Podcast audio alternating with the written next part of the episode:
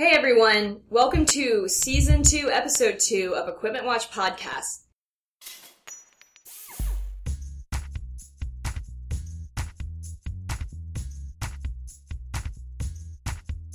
Equipment Watch produces the leading database information products for the construction equipment industry and is the world leader in heavy construction research and serves more than 15,000 professional, high volume users of construction and lift truck data. Our online products are valuable tools in decisions surrounding the purchase, valuation, operation, and disposal of equipment.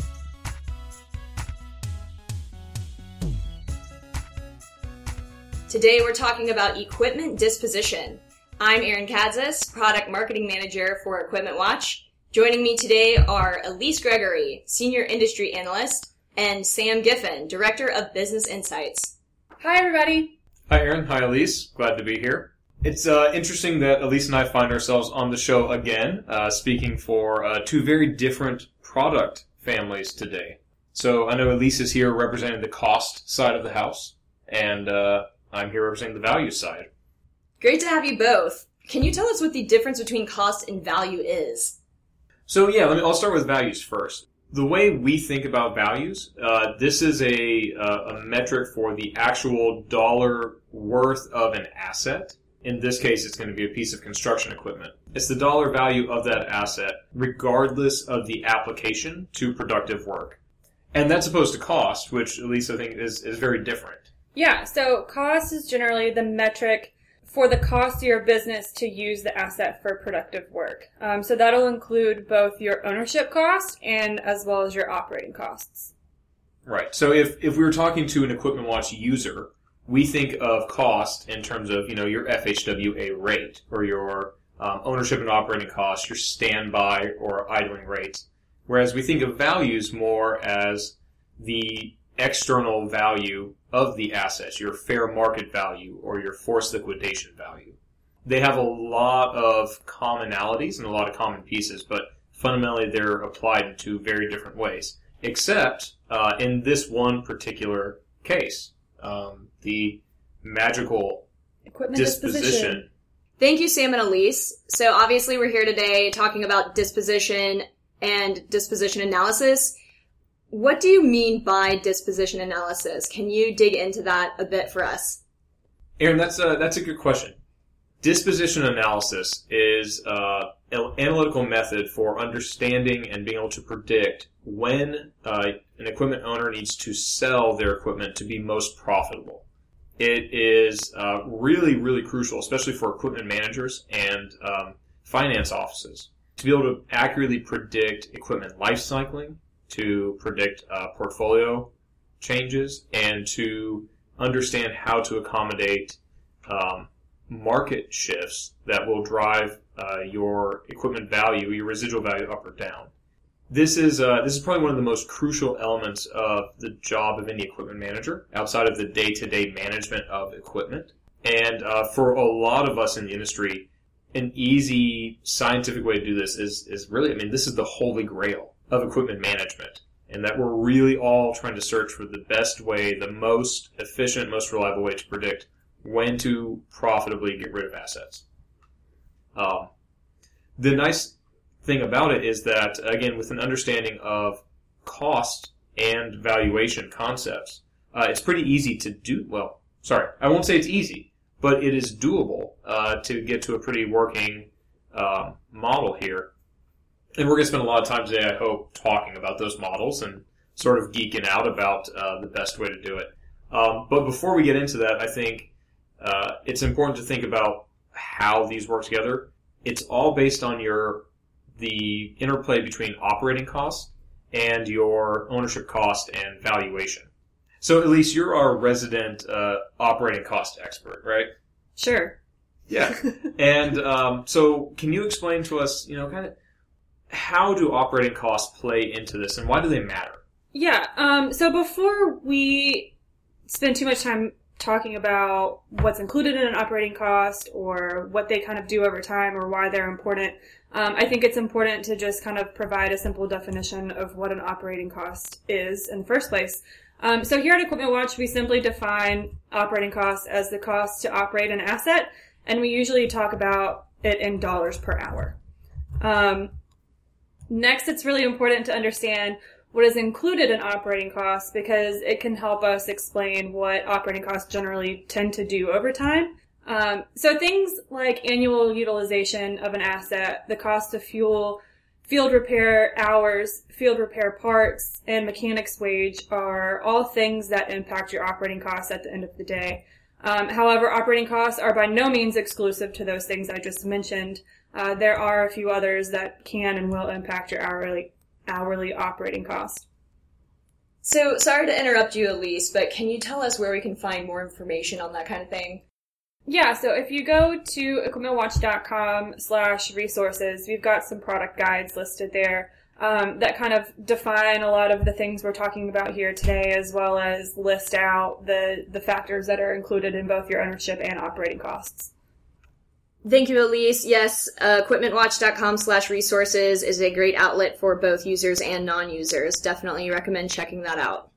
Yeah. Okay. And then lastly, um, when looking at what operating costs will do over time, they typically are going to increase. Um, so if you were to plot and visually look at what your costs do over time, your operating costs kind of look like the right side of a horseshoe. So as the equipment ages, you're spending more money on repairs and mechanics, for example, thus causing a increase in your operating costs. Um, and at some point, your operating costs per hour will exceed the cost to own the asset per hour. And at that point, it may no longer be a financially smart decision to keep the asset on the books. So this is kind of like driving a car long past the time when you should have replaced it, right? You're just going to incur more and more maintenance and repair, and it's going to eat motor oil faster and faster, that sort of thing, right? So your costs are just going to go up. Exactly. For the same amount of work. Exactly you know, if we follow that car methodology, I used to drive a real old clunker, and the really nice thing about it was that over time, while it was more expensive to get the tires fixed and the brakes to stop squeaking, and all these things over time, my operating costs were clearly going up.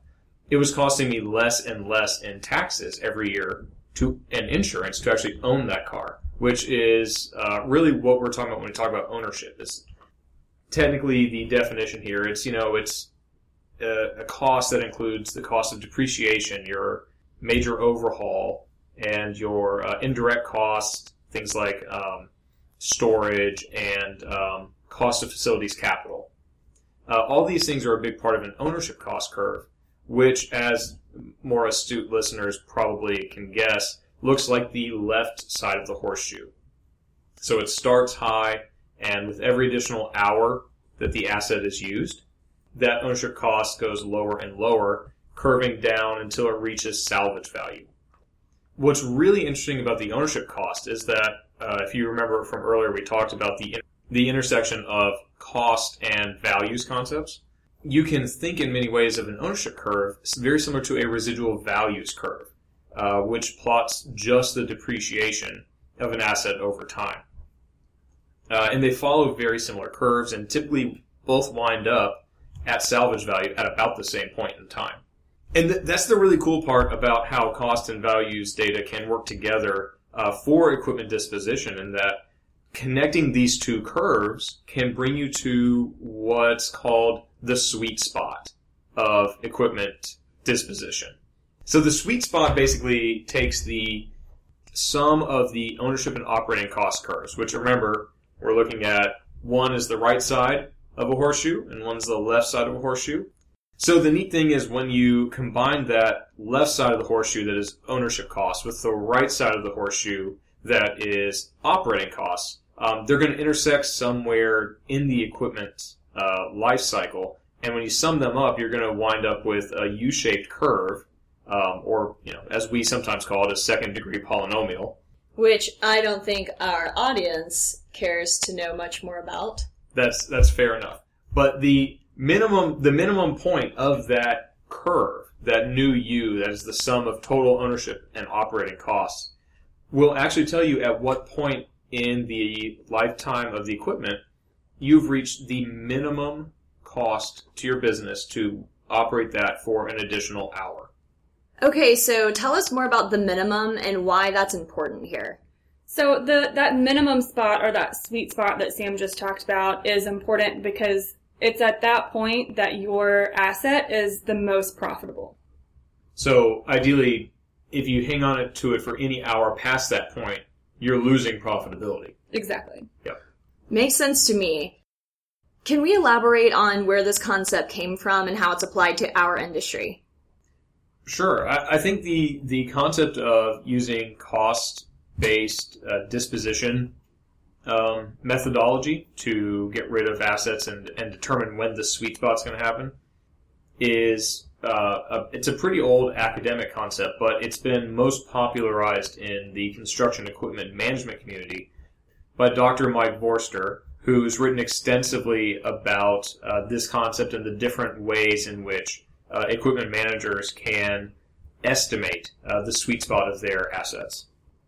So now that we've had a chance to talk about what it is, let's go ahead and move forward discussing different ways companies can apply this concept. Sure. Well, I think the, the easier one for most um, organizations, especially uh, equipment managers in large fleets, is deciding which method to use to calculate your ownership cost. There are really two key camps here uh, for setting ownership costs and predicting them. Uh, one is to use the book depreciation of the asset, um, according to your uh, your accountants, and the other is to use a market value or a residual market value. You can use either one fairly accurately. Um, the important thing to do is for your organization is minimizing variability. The less predictable that end point, your final residual value or your final ownership cost uh, curve point, uh, the more likely you are to wind up in an impairment situation. An impairment situation, that doesn't sound very good. Uh, what does that entail? Impairment is a situation that occurs when your asset is sold and it's actually sold for less than market value. And so that means you are essentially taking a loss on what it could have been had your residuals been more accurate. Um, and so obviously m- companies do not want to do that. But on the flip side is you also don't want to sell the asset always for too much more than it's worth uh, because that leads to an unpredictable tax liability on the profit from the asset sale against your books in whatever year that is. So the more you can minimize variability, uh, the better. I personally uh, prefer the residual market value approach. I find it's a less of a portfolio risk at the end of a five or seven year term, simply because you're better able to dispose of the asset. We're, we're not in a we're not in an industry where assets sell for um, pocket change, even after five to seven years. So a few percentage point swings on a large crane um, is a pretty substantial amount of money. And so I find it's better to um, err on the side of not falling into impairment. All right, thank you, Sam, for going over ownership costs and how that works. Elise, could you tell us a little bit more about the operating cost side? Yeah, so similar to the ownership side, there's a few different ways to kind of slice this pie. Um, one of them is the component model, which is the idea that a piece of equipment is the sum of all of its parts. So it's the idea that over the life cycle of the asset, the components make up the majority of the operating costs. Another model is the repair parts and labor model, which is basically just taking into account the cost of repair parts as well as the labor associated with those repairs.